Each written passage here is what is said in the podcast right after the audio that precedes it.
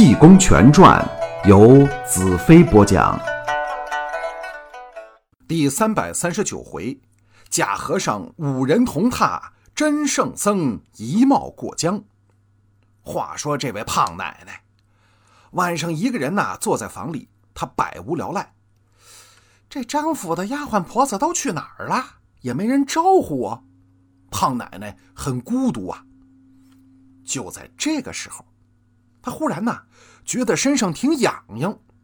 他把上身的衣服一把就扯开了，仔细一看，原来呀是这几天老跟那些杀猪的伙计们一块睡，结果呢身上有了虱子，咬得难受，哎，浑身小红疙瘩。胖奶奶干脆把上衣脱了，光着膀子，敞开怀抱，就着油灯捉虱子。捉完了上身，觉得腿也痒痒，干脆脱光得了。于是把裤子也脱了，赤条条一丝不挂。好在呀，现在是八月份的天气，还不算冷。他就站在灯前，扭动着他那肥硕的 body，一边抓虱子，一边心想：这么大个院子，十多间房子让我一个人住，这以后……我就是偷他十个八个老爷们儿，也没人知道啊。这买卖对胃口，就是可惜，他们老张家男人太少了，不够吃啊。正在他春心荡漾、胡思乱想的时候，忽然觉得大腿呀被人摸了一把。胖奶奶赶忙回头一看，顿时这哈喇子顺着嘴角就流下来了。他看见什么了？只见一个标致的小鲜肉，也就是十八九岁的模样，头戴绣花三角巾，身穿九花夹罗的绣袄，手中拿着一把白纸扇，正笑嘻嘻的看着自个儿。这人谁呀？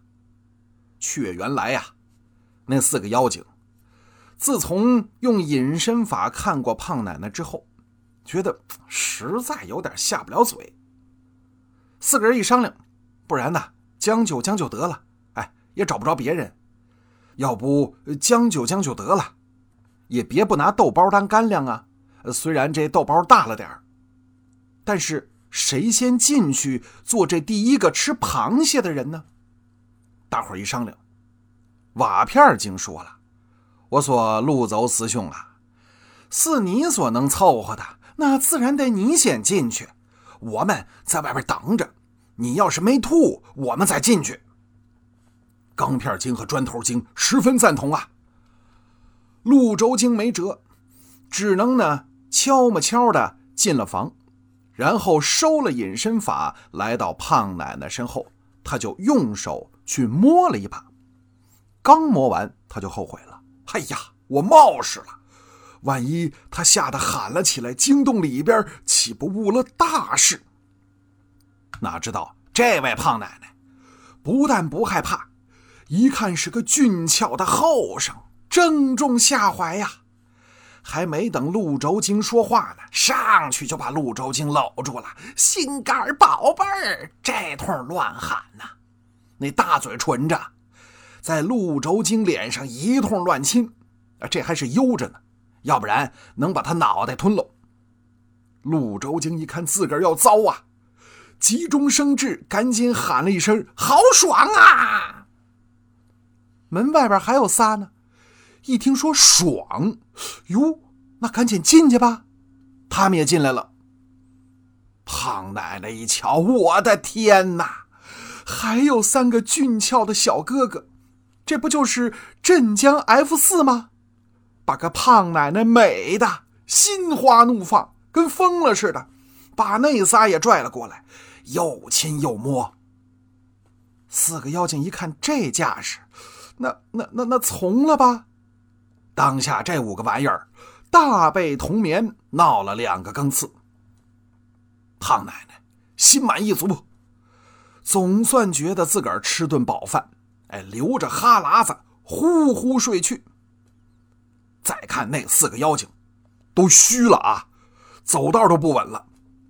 晃晃悠悠回到净室，依旧变成和尚的模样。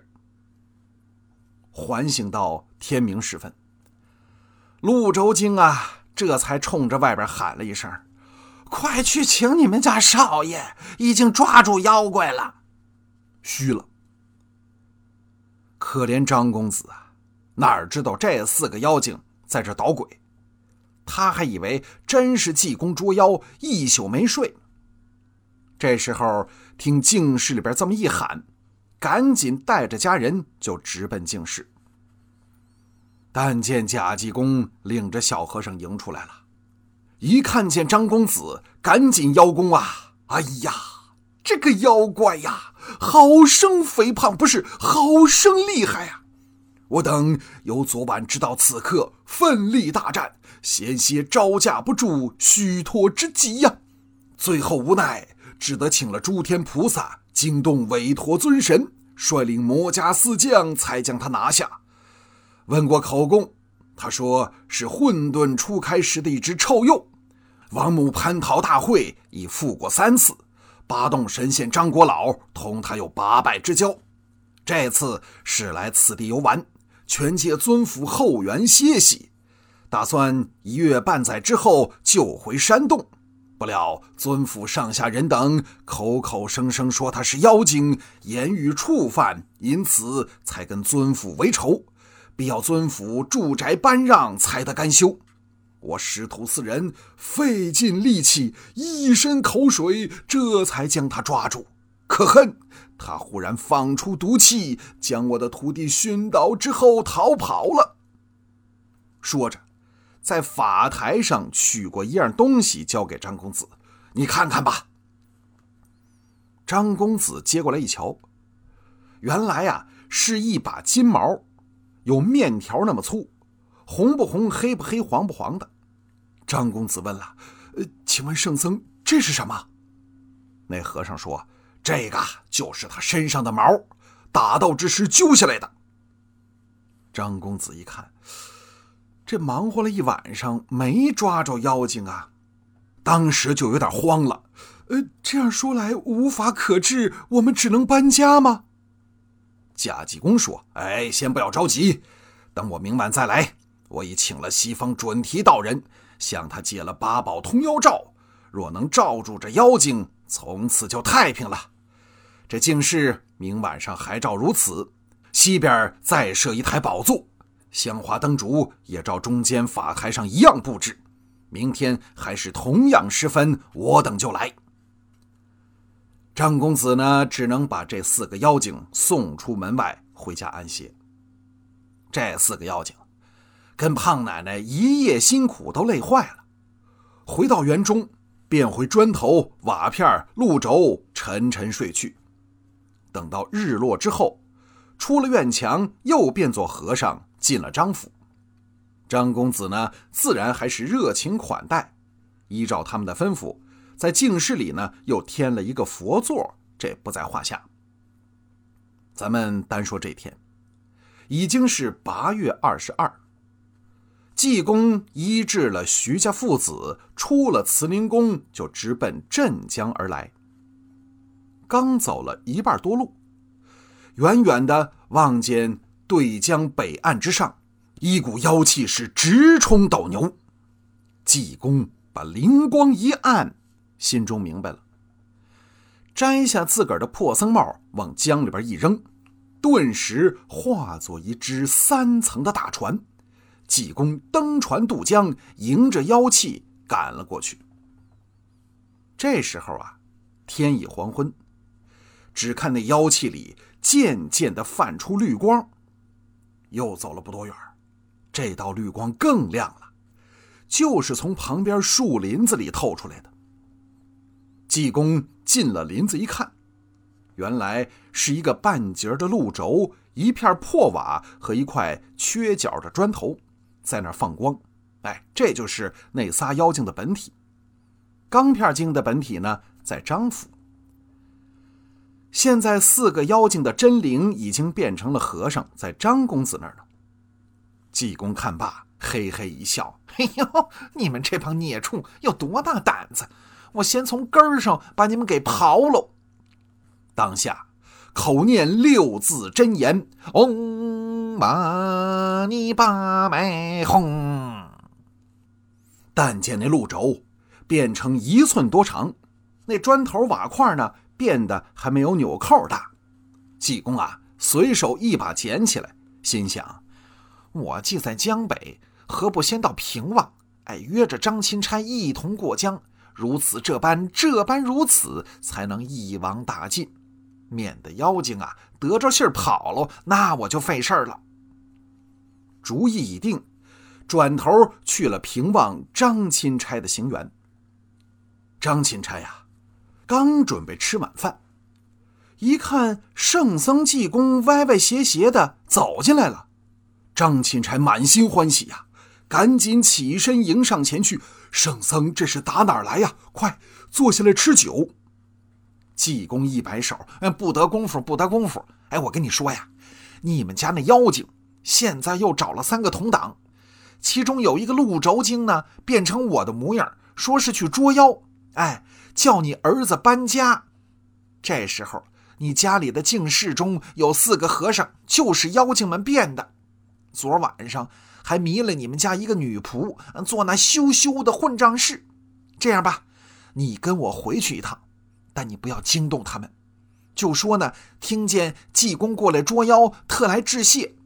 记住了，跟你家里人也是这么说。然后，济公又拿出三样东西：半根鹿轴、一块小砖头和一块碎瓦。济公跟张钦差说了。这三样东西啊，你带回去，借着上茅房的名义，把他们都搁在那粪桶里。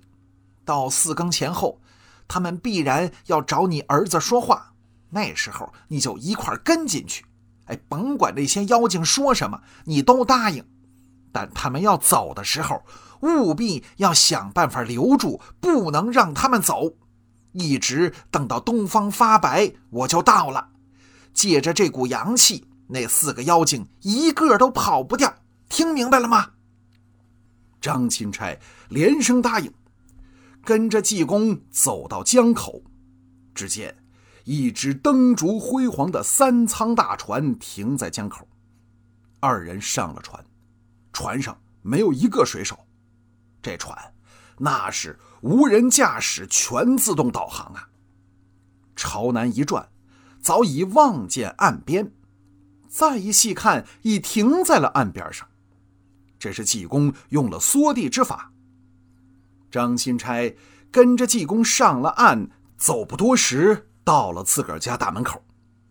只见府门大开，自己的儿子带着家人急匆匆的出门迎接。